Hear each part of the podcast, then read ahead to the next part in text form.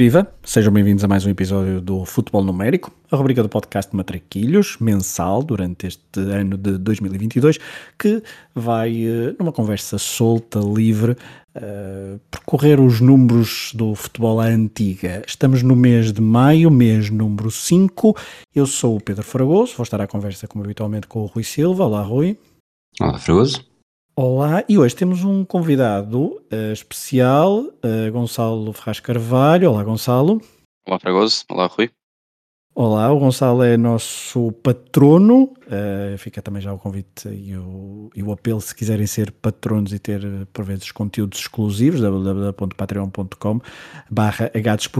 O Gonçalo é uh, patrono, também o nosso fiel ouvinte, dá-nos muito feedback uh, e é, é, sempre, é sempre muito muito elogioso e é sempre muito gratificante ouvir, ouvir os comentários do, do Gonçalo. Um, ele já esteve aqui no Matraquilhos num Diga 33 e aqui, Gonçalo, estás preparado para esta conversa, lá está, livre, sem amarras, sobre o futebol numérico e neste caso sobre o número 5? Acho que sim, vamos a isso. Antes de mais, obrigado pelo convite e, e vamos a isso. Falar de futebol é sempre um prazer. É isso, o Gonçalo gosta muito de futebol e vem então aqui falar de futebol nesta conversa uh, sem grande guião. Rui, não temos guião, mas eu vou começar só com uma pequena provocação. Vou puxar aqui o número 5, vou puxar a brasa um bocadinho à minha sardinha. Uh, todo mundo tenta, só o Brasil ou o Porto é que é penta. É uma forma de pôr as coisas, sim. Uh, não sei exatamente de forma é que este responde a isso. Curiosamente foram os dois penta num intervalo de 3 anos, ali quando, sobretudo, as nossas gerações, que são todas muito semelhantes, uh, bebíamos futebol da forma que conseguíamos e não havia tanta margem como agora. Agora, acho que o Penta, o Benfica tentou. lembro na altura quando o Porto até é tetra pela primeira vez, falava-se muito que, que o Benfica tinha muito mais títulos, mas por acaso nunca tinha conseguido ser, ser tetra. Entretanto, já o foi, eh, falhou o Penta numa oportunidade que Ainda hoje basta ler não só Manuel Neves, mas também muitos outros benfiquistas desta praça, eh, mais não seja, que é o Twitter, e, e não desculpam eh, Luís Filipe Vieira por essa oportunidade perdida. A verdade é que se eu não vejo, sinceramente, a curto, médio prazo, uma equipa portuguesa a ser penta, acho que o penta brasileiro, mais tarde ou mais cedo, vai ser igualado por alguma seleção. Resta saber se até lá eh, o Brasil já é vitria ou não. Pois, uh, mas então já volta, já volta a ti sobre o Brasil, porque deste, deste uma deixa interessante, mas Gonçalo, um, pegando ainda no penta do uh, mais nacional, porque pentas há, há muitos também na, na Europa de futebol e não só no mundo do futebol, mas obviamente que nós puxamos aqui um bocadinho a brasa a Portugal e ao penta mais conhecido que é o Brasil, mas ainda sobre Portugal, um, o, o Rui falava do, do, do Benfica que falhou o penta, ou o Porto, que impediu o Penta, se quisermos, do, do Benfica, também há essa visão e por isso, se calhar, Sérgio Conceição tem, uh, acho que há muitos adeptos que, que, têm uma dívida de gratidão para Sérgio Conceição em relação a esse título. Um, o Sporting já foi tetra, foi durante muitos anos tetra, tu és adepto do Sporting. Um, vês, vês depois deste título de Rubén Amorim, ao, final de tantos anos, a pôr fim ao jejum e a devolver o Sporting, a, a ver os títulos ao Sporting, uh, consegues imaginar o teu, o teu clube, o Sporting, a ser pentacampeão? Honestamente, não. Quantos títulos, é, quantos títulos é que tu já viste do Sporting, já agora? Uh, três. Uh, ok. 2000, 2002 e, e o ano passado. Não, honestamente não. Lembro-me do, do Varela gozar a dizer que, ia, que era o primeiro de seis, mas, eh, mas já vamos ter que começar outra vez para o ano uh, como o primeiro. É, não, não, honestamente não vejo o Sporting. Uh, é muito complicado. Uh, se ganharmos dois em cinco, já fico satisfeito. 2 e 5, parece uma boa. E em relação ao Brasil, um, uh, ah, daqui a pouco já vou perguntar ao Rui, mas um, é verdade que a Itália tem quatro campeonatos, a Alemanha tem quatro campeonatos, a Itália não estará, pelo menos no próximo Mundial, já é o segundo que falha. Uh, qual é a equipa que tu vês a chegar mais rapidamente, a seleção que tu vês rapidamente a chegar ao Penta, ou se de facto, como o Rui começava a, a adiantar, se o Brasil não conseguirá inclusivamente mais cedo, alargar a vantagem no número de títulos de campeão mundial? Eh, pois, eh, como disseste, a Alemanha tem quatro, né? Disseste, uh, a França só, só tem dois, não é? Sim. Uh, portanto, a Argentina só tem dois. Só, pois, eu acho que vejo mais o Brasil a alargar. Não tenho a certeza se esta geração da Alemanha consegue mais cedo chegar ao quinto. E acho difícil as outras mais cedo chegarem ao quinto do que o Brasil ao sexto, honestamente. Rui, tu ao bocado estavas a aventar a possibilidade do Brasil ser B3, uma, uma, numa boa numa boa ligação ao, ao, ao norte do país aqui de Portugal, quando o Porto, depois de ser penta, tentou o, o B3 e falhou, ou no caso o Hexa campeonato, mas acreditas mais num, num Brasil B3 do que numa Alemanha um, penta? Eu acho que. Bom, isto. Como é que é? Como é que vou pôr isto? Eu acho que é mais provável eh, a Alemanha ou a Itália vencerem um Mundial nos próximos tempos do que o Brasil.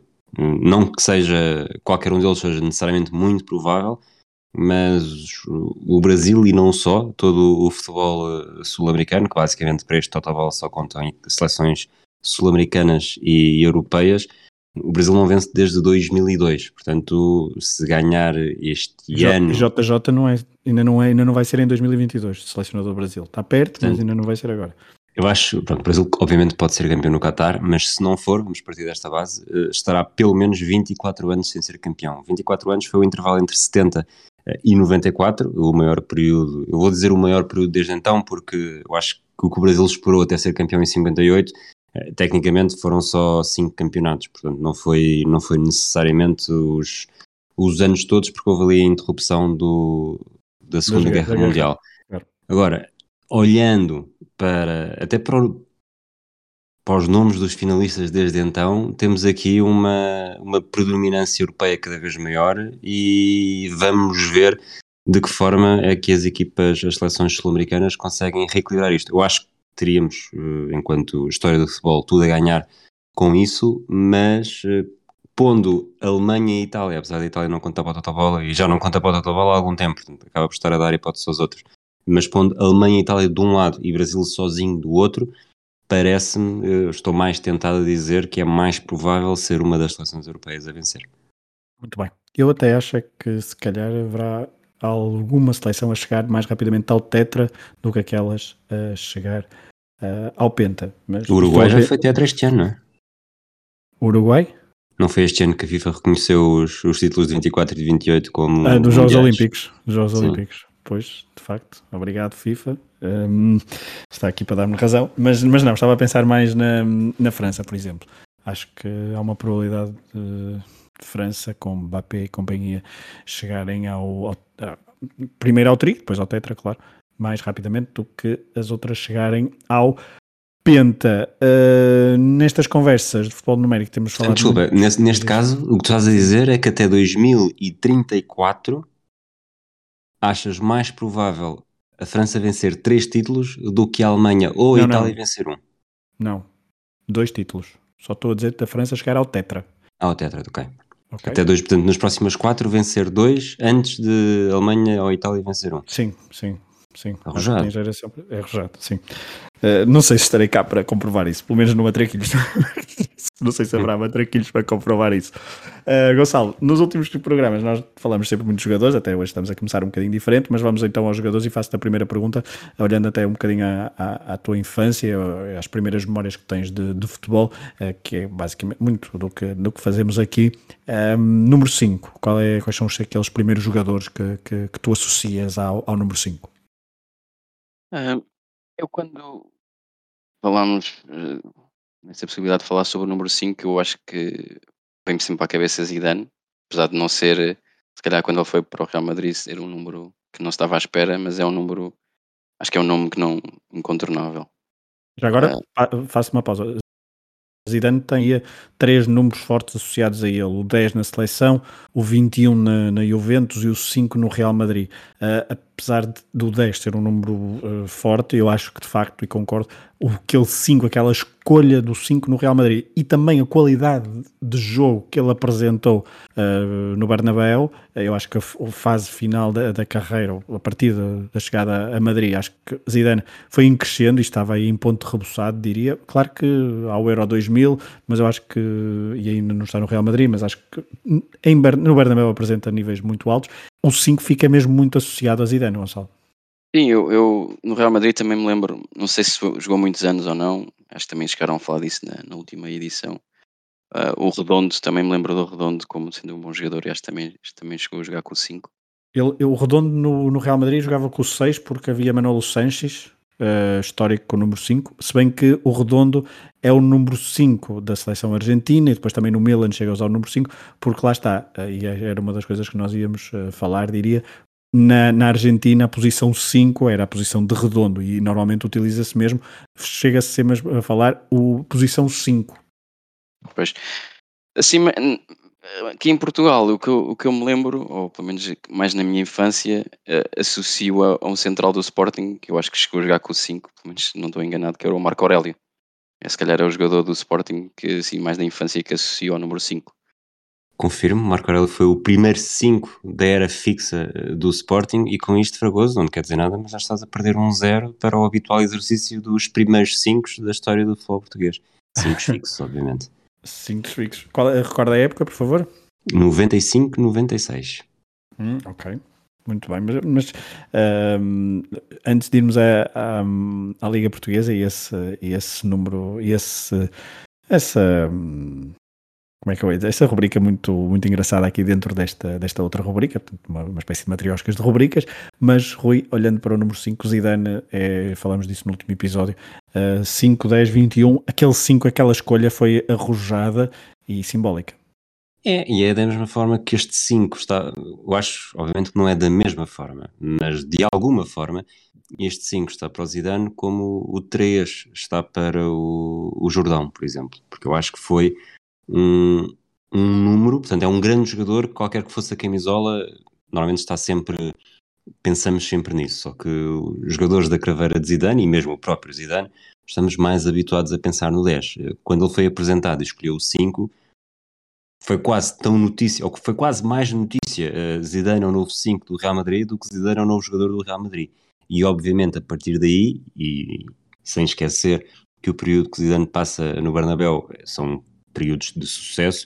Obviamente que Zidane 5 tornou-se uma, uma combinação inesquecível, mesmo que tenha havido outros 5, e eventualmente falaremos disso também uh, nas grandes competições mundiais, provavelmente em todos eles eram números que, que faziam sentido aquele jogador estar com o número 5. Com Zidane não fazia, e Zidane foi um grande jogador com um número que não fazia sentido, e essa improbabilidade acaba por uh, cair muito mais na nossa memória do que eu diria qualquer um dos outros nomes que, que tenho aqui para ajudar.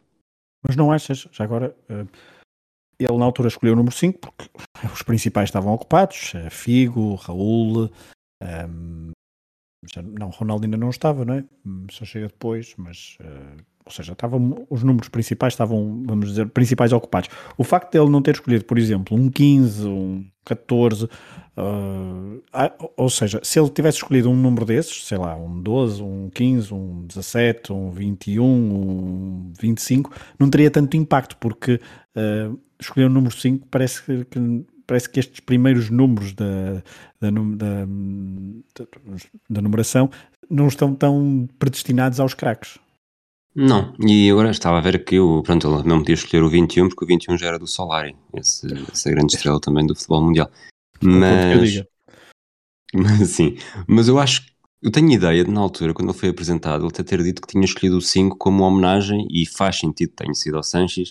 Não sei se foi o outro 5 do Real Madrid anterior, mas tenho mesmo ideia que tenha havido esse, esse momento simbólico na escolha do 5. E, e, a verdade é que, lá está, uh, simbólico ou não, ele deu-lhe ainda mais simbolismo a partir do momento em que o escolheu. E também, na por cima, acho que o próprio caráter do 5, quando ele chega ao Bernabéu, era muito bonito. O 5, acho que é na época, depois também ganham a, a, a Liga dos Campeões em, em Glasgow. A forma, o caráter era mesmo muito, muito bonito. Mas isso é a minha opinião. É E Zidane- mas discutível, eh, claro. é.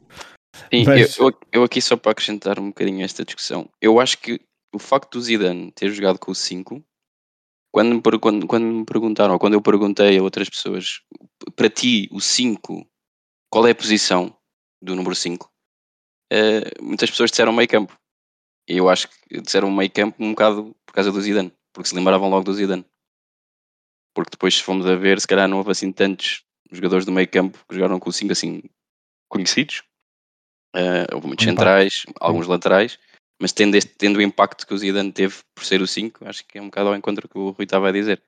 Ali, ali ele torna quase o 5 eh, um número diferente por ter jogado com o 5. Então, Rui, vamos então ao, ao exercício do- dos, dos primeiros 5 em, em Portugal. Vamos. Eh, Arriscar algum antes, de, antes das pistas? Arriscar alguns, pois, eh, 95, 96, eu não sei, eu não fiz trabalho de casa, não sei se o... Ainda bem, se tivesses feito, estavas a estragar esta, este exercício. É verdade. Eu não sei se o Gonçalo fez, mas também pode participar. Eh, portanto, o do Sporting está feito. Marco Aurélio, número 5. 95, 96, começando nos três grandes. Ai, e no Benfica, número 5. Hum, não sei. Eh, queres dar alguma pista? Vou dar uma pista. Tirsense. Gonçalo, o Fragoso está a demorar muito tempo. Se quiseres arriscar, tens aqui a janela aberta. Não, por eu Tircense só me lembro do avançado, mas. Disseste o quê, Gonçalo? Perdão, perdão, acho Perdão. que é o único. 2-0, é isso, é isso mesmo. Ok. É que só me lembrava do avançado. Como é que se chamava o avançado? Marcelo. Que Do... Marcelo, exatamente. Marcelo e perdão, foram os dois juntos. O do Futebol Clube do Porto, vou dizer, vou dizer rabo. Queres dizer, é Fernando Mendes? Fernando Mendes? Não, 95. Não, No- qual é que é a época? 95, 96? Não pode 95, 96. ser. Ahm, 95, 96, número 5. Ui. Um festejo mítico. Sim, sim, José Carlos. José Carlos, muito bem. Não sei se repararam, três jogadores, três brasileiros. Isso vai, vai ser aqui uma coisa E interessante. três- exato. frente. Exato.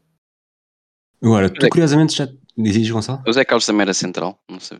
Era. É. Sim, sim. Então, E teve um ano que marca também. golos. Sim, sim, isto é muito, muito centrais, apesar de haver aqui jogadores que não o são, mas eh, a esmagadora maioria são centrais.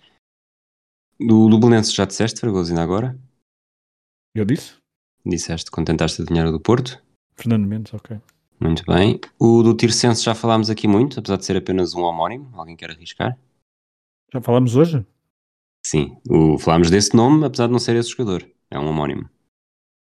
O típico número 5, um dos 5 que vem sempre à memória. Não havendo nenhum Zidane no futebol português, este será o Redondo. Redondo. Muito bem. E é mesmo, pelos vistos, pelo que eu estive a ver, o Redondo faz mesmo parte do nome, nem sequer era alcunha. Ok. Depois, União de Leiria era um jogador argentino. Eu acho que a União de Leiria foi a primeira equipa a ter no plantel em simultâneo um argentino e um alemão. O alemão era o Kimmel. O argentino era o. Não sei se algum de vocês se lembra. De repente, não. Gervino. Não me diz Agora, nada. estes nomes não são fáceis, portanto eu vou, vou acabar por vos dizer. O Sporting Ok. Braga, o o 00 não tem o número 5 associado. Boa Vista, Sérgio Duarte, que jogou, acho que vem do Farense. Vitória de Guimarães, Soeiro, tenho ideia que também passou pelo Marítimo. Por falar em Marítimo, Cabral. No Farense, Paixão. No Salgueiros, Chico Fonseca. No Estrela, Fonseca. No Chaves, Edgar. No Lessa, um central angolano, que, que é também uma figura mítica do Lessa, não sei se querem arriscar. Tem nome de máquina agrícola. No- ahm, nome de máquina agrícola? Ah, eu ia Acho dizer que sim. alfaia, mas eh, faz Alfaia, sentido. sim. Ok, ok. Foi a primeira vez que não me lembrava de, nenhum alfaia lá. Mas ok.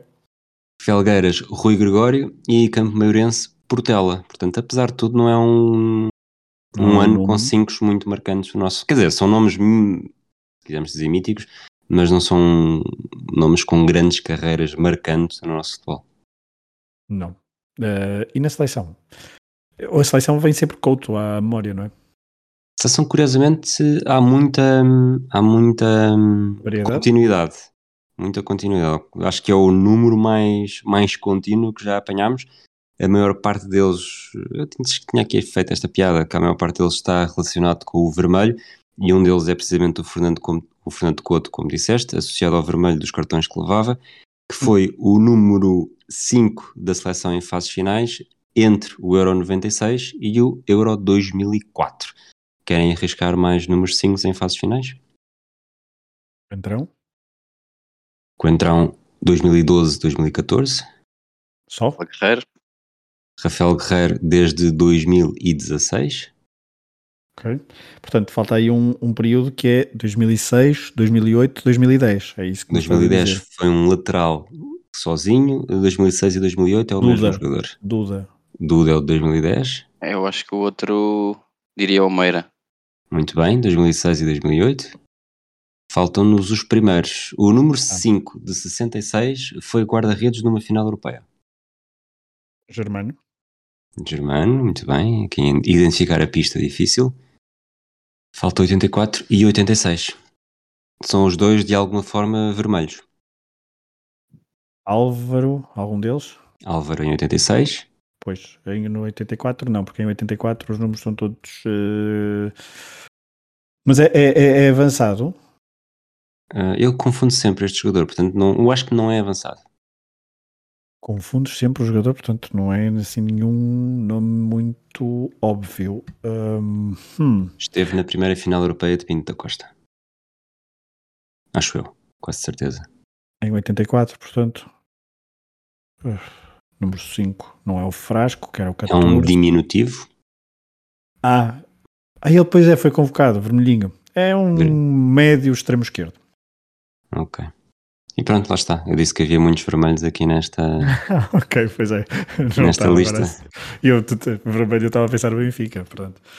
Ah, mas sim, mas sim. E, eh, Gonçalo, destes todos eh, da seleção portuguesa, se tivesses de dizer qual era o mais impactante ou o mais simbólico, se quisesses. Não sei se é simbólico, mas eu para mim lembro muito da minha infância do, do gol do Fernando Couto à, à Turquia. Em Do 96. Escolhido. E do festejo. Sim, lembro-me mais que pode ser uma memória feita, mas eu acho que estávamos na escola. Tenho, tenho ideia que esse jogo foi à tarde, num dia de semana. Foi, às 5. E, e, e portanto é mítico para mim. Sim, o Couto, o Couto e o 5 é, um- é um- uma combinação muito. eh, apesar dele, nas, nos clubes por onde passa, nem sempre. eh, pois foi o 24, não é, Rui? Eu diria que era o 24, eh, quer na Lazio, quer no Barcelona.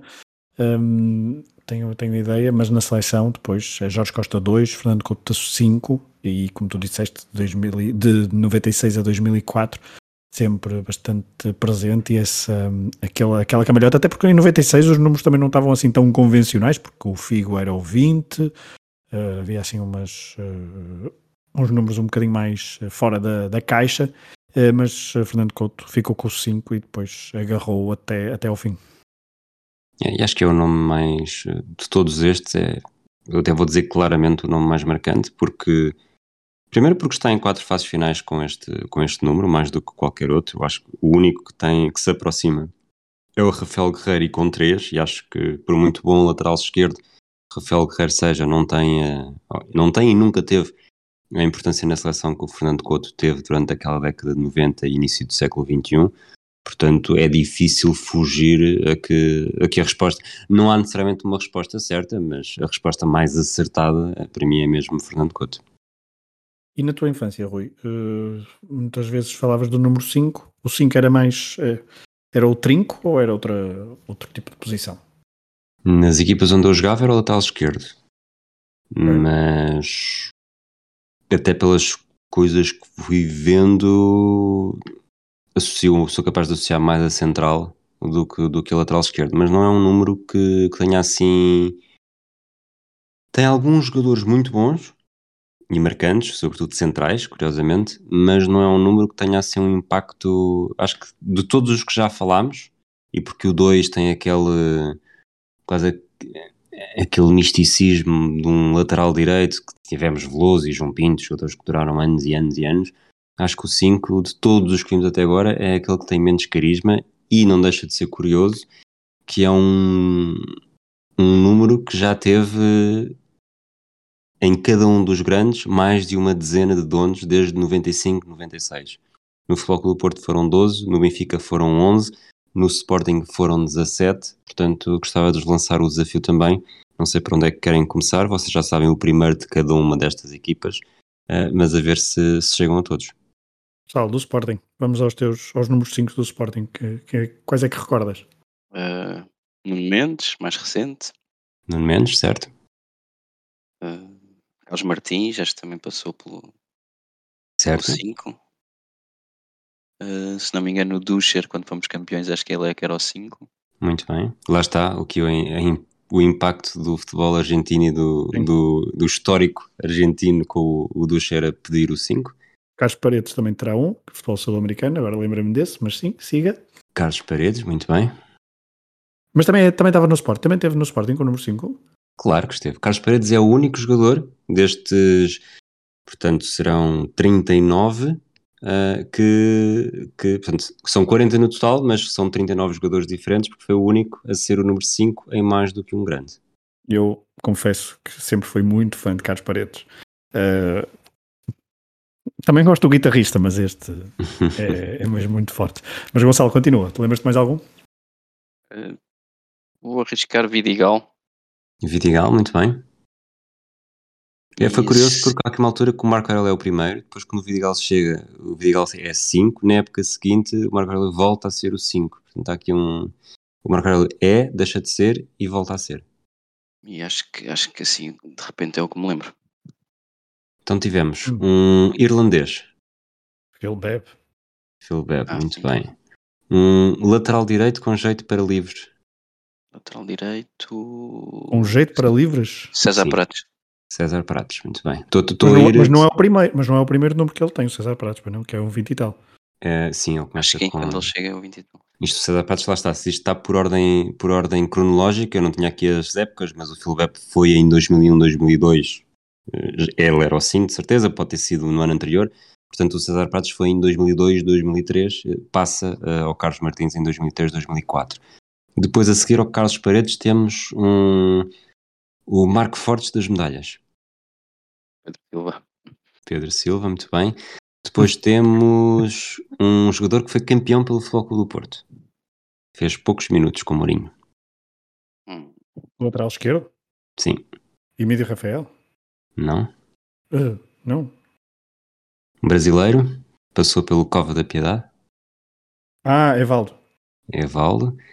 Temos um norte-americano. É o... Sim. Um lateral esquerdo que foi das últimas, se não a última contratação de Godinho Lopes. Hum. Chegou do Beira-Mar. Lateral esquerdo? Sim. Está agora no Estoril, acho eu. Ah, uh, Luizinho? Não. Ah, Joãozinho. Joãozinho. Joãozinho. Luizinho é outro. parece, Do... parece os dos tipo patinhas. Joãozinho, Luizinho. Agora, um jogador que está associado à Doyen. Pois, Rui. Não sei. Grande parte do, acho que grande parte do conflito entre o Sporting e a Doyen foi por causa deste jogador. O Rojo. Muito bem. Um homónimo, uh, central, um homónimo de um guarda-redes do Marítimo na década de 90. Marcos? Não, um barbudo. O barbudo é o central ou o guarda-redes? O guarda-redes é que era barbudo. Ah. Eu acho que é o guarda-redes da final da Taça de Portugal em 95. Tem nome de equipa inglesa. Muito é, confuso. Everton. Isso. O Everton, sim. Isso. Depois, alguém que, também, alguém que também esteve no Benfica, mas não foi o 5 do Benfica. Posição? Lateral esquerdo. Tanto lateral esquerdo. Hum... Teve no Benfica, um lateral esquerdo que jogou no Sporting que antes tinha estado no Benfica? Isso. Co Coentrão? Coentrão, muito bem. Faltam dois. O... Um deles, eu vou dar uma pista que já dei aqui, flatulências em conferência de imprensa. Sim, Jefferson. E para terminar, um que chegou do... da Bessade. Médio. Eduardo. Eduardo, muito bem, Gonçalo. Esta era capaz de ser dos mais difíceis, até pela, para dar pistas, porque acho que passou sem grande, sem grande impacto. Portanto, foram 17 nomes, 10 sul-americanos. Há, há aqui uma maioria de sul-americanos em todas as equipas. Fragoso, queres começar pelo Porto agora ou pelo Benfica? Vamos ao Benfica. Vamos ao Benfica. São 11, já dissemos o primeiro, perdão. Gonçalo, vai, ajuda-me. Tá. O segundo, pista para isto. Uh, central que esteve em mundiais de futebol, pelo menos num. Português? Não. Não. Gamarra. Sul-americano. Gamarra? Não é o Gamarra, mas uh, é dessa, dessa onda. Rojas. Colombiano. Uh, col colombiano? Sim. Ah, Associado ao Boca Juniors também. como é que se chama? Não me vou chegar lá. Se és com sotaque, é mais ou menos o- um triângulo. Ah, Escalona. Bermudas. Mas a escalona também teve. Também percebi, também percebi. Mas podia ser Escaleno. Pois podia. Mas foi ao Triângulo das Bermudas, o que é que queres que eu te faça? Mas Escalona não foi número 3 depois.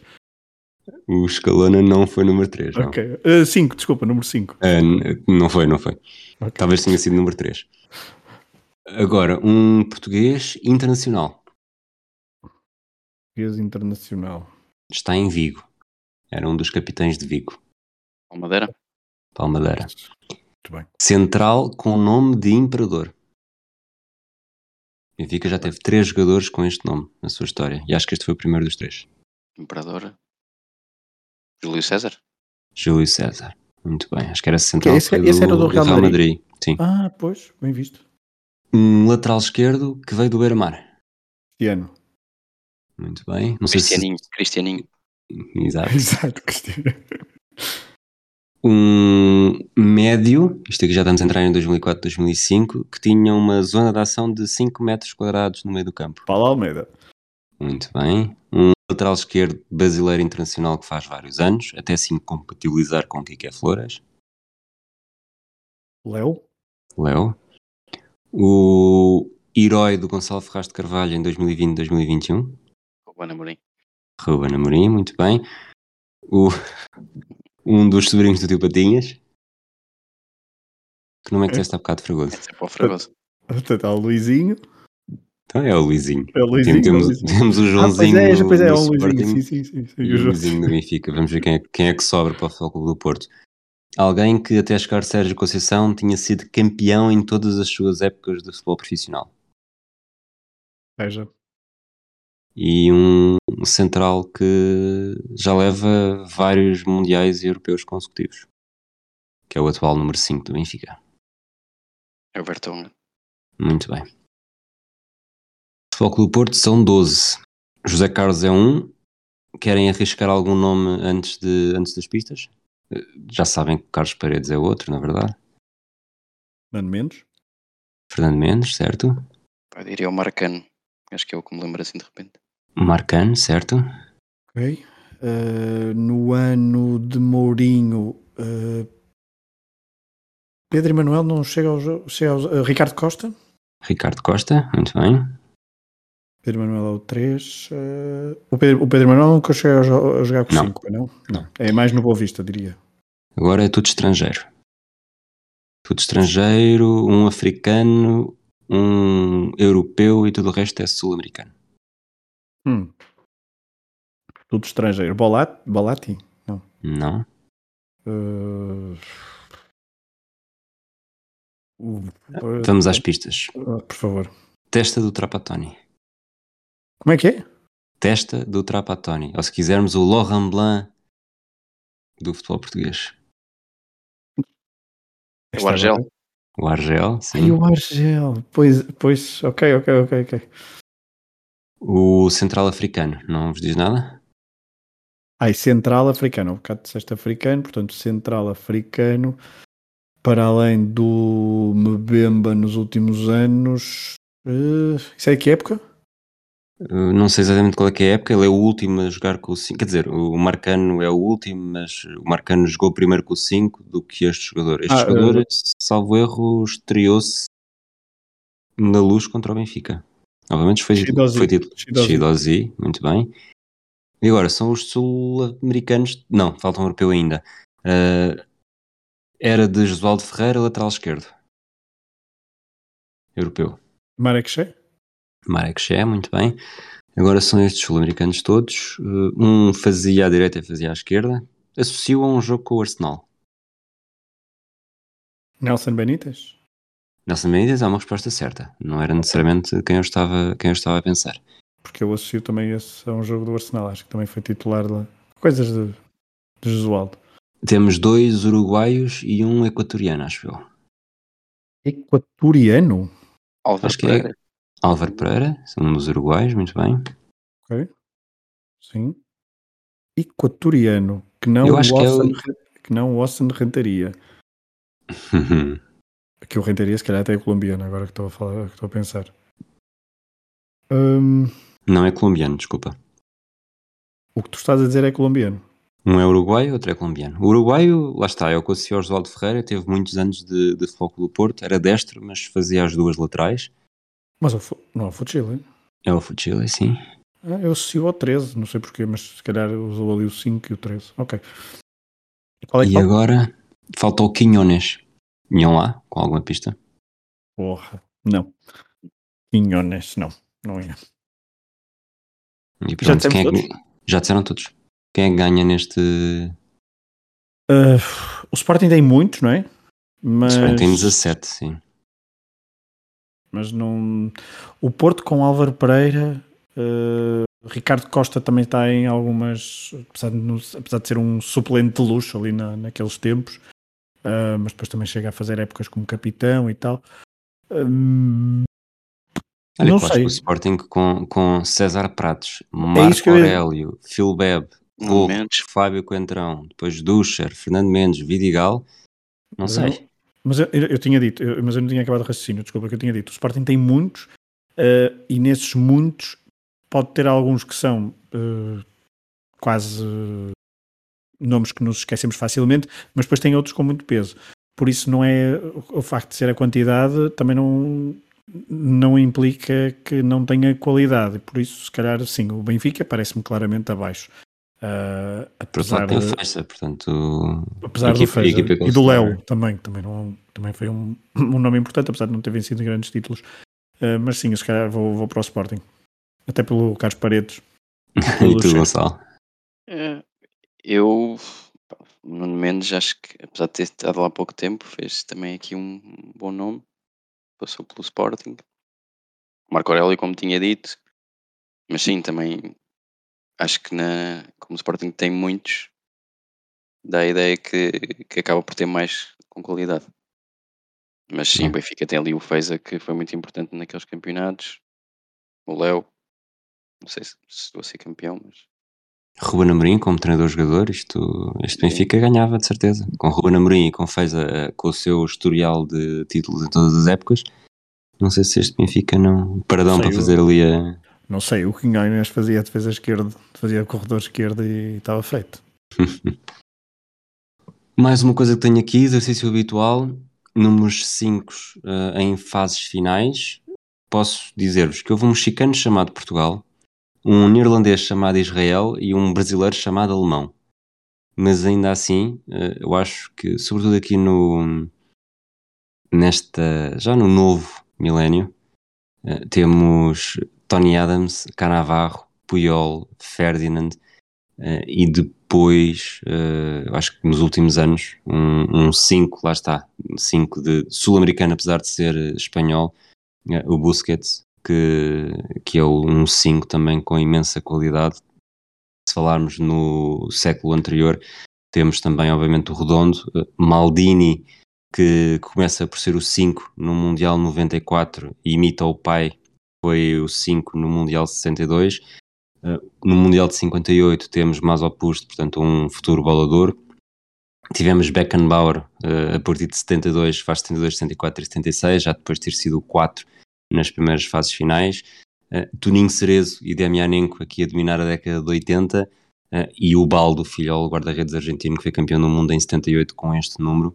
Uh, e de resto, assim, o dado talvez mais curioso daqueles que eu apanhei é hum, Jordanov, foi o número 5, no Mundial 98 com a Bulgária.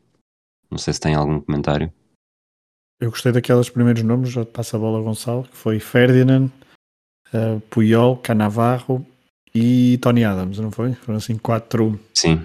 quatro centrais que um, eu gostava de ter na minha equipa. Acho que todos eles. Não, não necessariamente por esta ordem, mas não interessa. Mas depois passaste para o Busquets e de facto é aquela conversa de 5. Uh, uh, eu de facto não associo tanto a central, não sei porquê, apesar desses nomes que são, são mesmo fortes no início da, da nossa infância e adolescência, mas sou muito escola argentina e depois o Busquets vem confirmar essa, essa tendência porque o primeiro homem à frente da defesa é, para, mim, é, para mim é o número 5. Já agora, outros não centrais, só para, só para fazer a transição, Matias Almeida, Cambiaço, obviamente, lá está, escola argentina, Essian e Negolo Kanté. Não tem tanto peso como os outros, Gonçalo. Por isso é que eu também ao início dizia, eu quando, quando pensava no 5 dizia meio campo, uh, depois pesquisando um pouco vê-se alguns laterais, mas vê-se mais as centrais. Ou melhor, as centrais que assim de, de nome, apesar de haver, como falaram, o Porquete, o Essian, o Redondo, mas temos o Canavarro, o Puyol, o Ferdinand, acho que o Costa Curta também jogou com o 5. Jogou. O Beckenbauer, como disseste também, eh, depois mudou. Acho que... Mudou quando sai do meio campo para, para a defesa. Ou seja, ele, ele estava muito no meio campo mais no início da carreira e depois volta para faz mais livre e aí 5-5. Isto a nível de, de seleção da, da RFA. Por isso acho que tinha a ideia mais sempre do, do meio campo, mas eu acho que era muito influenciada pelo Zidane, porque é o primeiro que me lembro. Mas depois vendo, uh, talvez, talvez assim, a melhores centrais. Oh, eu tenho aqui uma, um, uma, um pequeno tópico, depois não sei se, se queres pegar nisto, que é para mim as é goleadas. É não, não percebi, não, não é muito é pesado. pesado. Não é pesado, não é pesado. Há sempre aquelas, aquela. E nesta semana vi uma, uma, um título de uma notícia que é. Já não me lembro qual era, quais eram as equipas envolvidas, mas equipa A goleia equipa B. 3 resultado 3-0. Deixa-me deixa deixa muito, muito, muito, muito comichoso. E eu acho que a verdadeira goleada para mim uh, começa no 4, é verdade, mas eu acho que o 5 tem muito mais impacto e acho que é, uh, é mais redondinha a goleada, porque cabe nos dedos, usamos a mão toda uh, e acho que começa por aí. Não sei se és tão, tão se partilhas um bocadinho mais desta opinião ou se, ou se o 4 para ti já é suficiente para ser uma, uma goleada com as letras todas. Vou tentar criar aqui um argumento, uma, uma teoria enquanto falo. Eu acho que o 3-0, ou uma não, o 3-0 eh, é um num derby ou num clássico dá sensação de goleada. Sensação de goleada no sentido de um adepto do Benfica que veja o Benfica vencer 3-0 ao Porto, sai do jogo com aquela sensação de. Mas ao contrário, não, desculpa a provocação. mas, mas 3-0 para mim não é.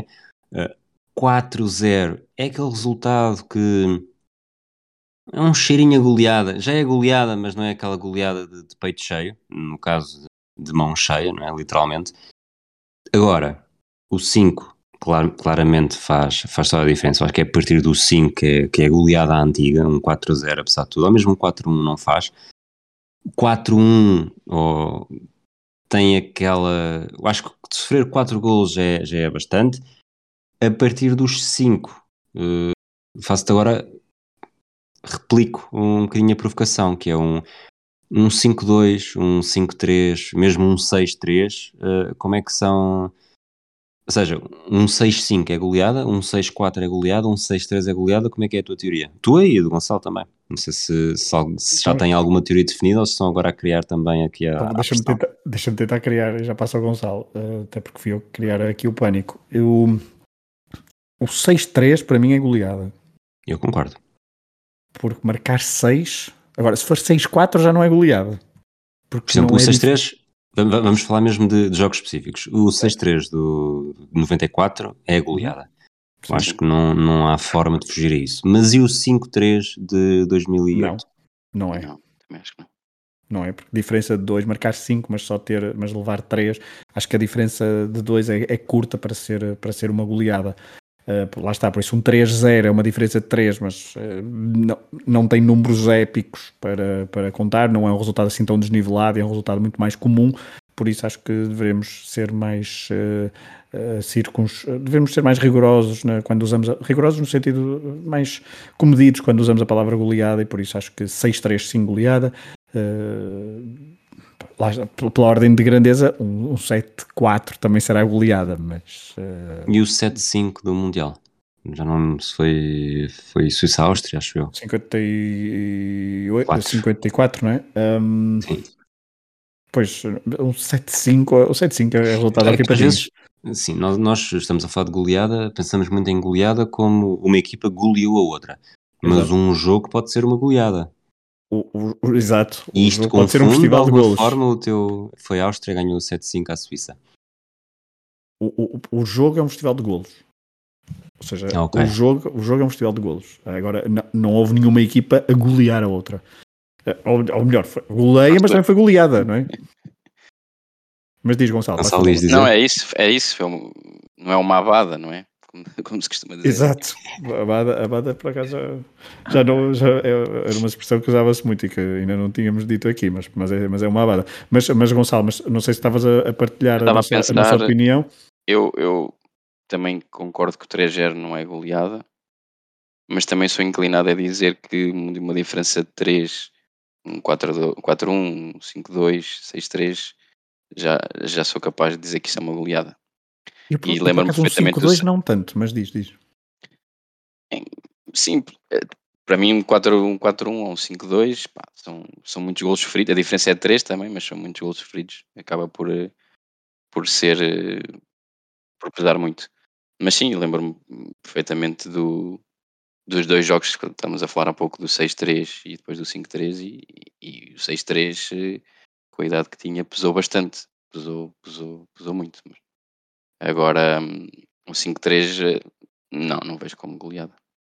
5-3, aquele 5-3 foi um, um clássico uh, com Sim, muitos golos, não é? Muitos golos e pela reviravolta e, e depois prolongamento e agora e o 5-3 é aos 90 minutos, não é? O gol do Vukcevic, portanto, tecnicamente estava 4-3. Eh, um segundo antes, o Benfica podia, ter, podia, podia, no sentido de não houve necessariamente lance para isso, mas uh, o Benfica até aos descontos estava com o jogo perfeitamente na mão para empatar. Portanto, o 5-3 nesse sentido percebo. Mas e se for numa perspectiva mais, uh, mais abstrata, em que uma equipa, imaginem, está a ganhar 5-1 e nos descontos sofre, uh, desculpem, está a ganhar 5-2 e nos descontos sofre o 5-3. É suficiente para dizer evitou a goleada?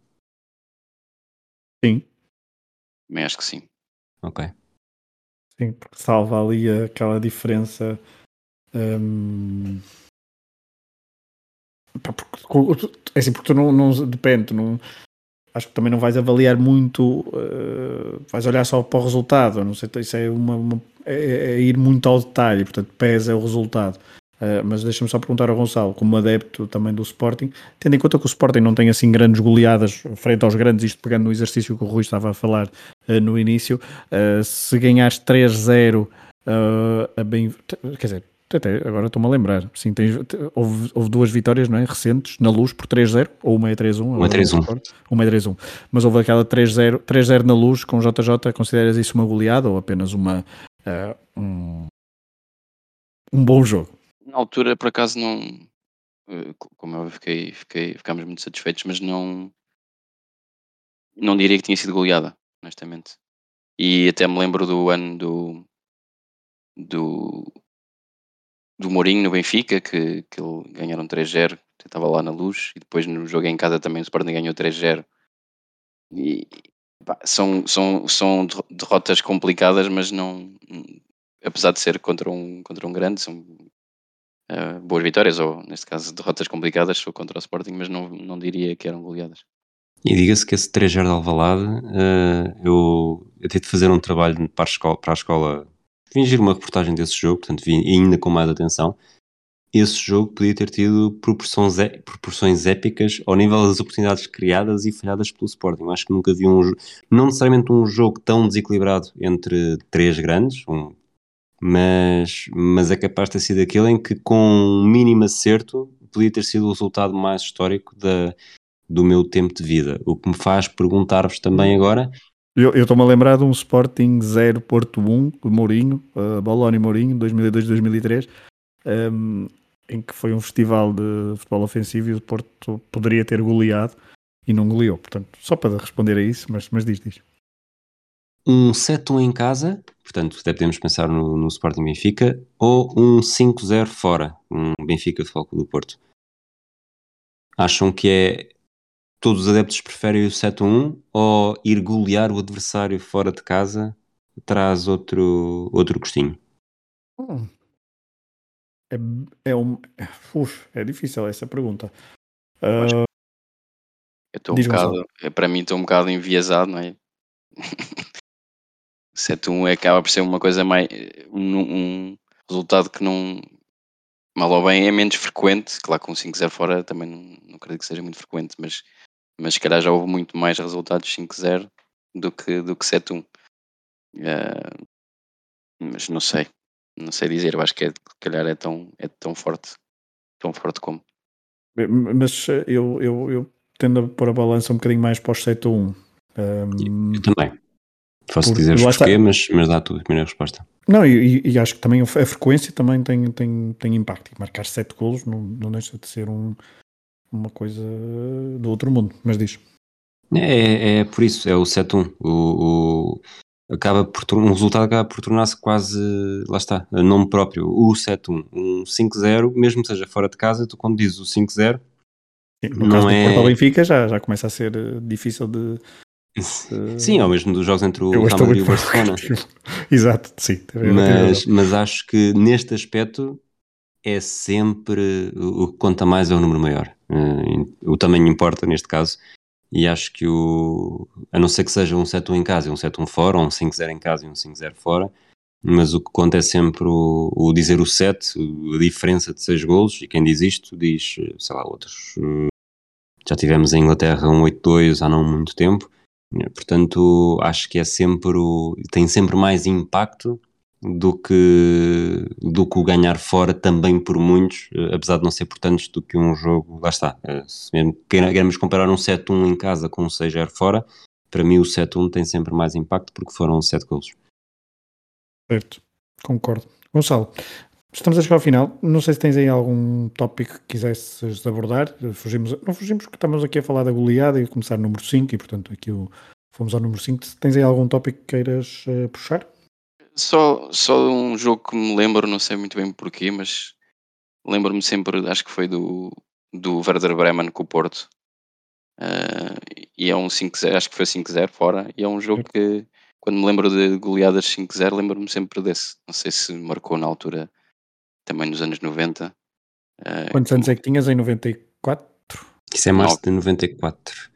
Eu quero não. dizer 30, mas estou na dúvida. Ah, queres dizer 30 de março, sabe? Não, não, não sei. 30 de março, sim, sim. Mas é março, é março de 94. Quantos anos é que tinhas, Gonçalo? Uh, ainda tinha 8. Portanto, sim, era, é, mas ainda tinhas, não, já, já tinhas 8, ou seja, é suficiente para, para, para marcar, diria. Um... Ele disse ainda tinha 8 porque ainda não tinha feito as 9. Yeah, exato. Está bem, eu estava okay. a, geração, a geração de 85 entende-se melhor. Eu já tinha 9 neste caso. ok, ok, ok. Vocês uh, estão muito bem. Okay. Tinha 9 e estava na pova de Varzim. Estavas aonde? Pova de Varzim, no bem. dia desse jogo, a ver o jogo no bar de um hotel qualquer. Mas eu não sei onde é que estava. Uh, não me lembro. Porque lá está. Eu ainda não tinha 8, nem 7, uh, nem 6 iria fazer 6 uh, Eu não tinha juízo, na verdade. Isso, isso, também não. Mas isso também não. Uh, mas é um, é, um jogo, é um jogo histórico com, com vários e que certamente, se calhar, um destes dias dará, dará flashback. Um, Gonçalo, mais alguma coisa que queiras acrescentar?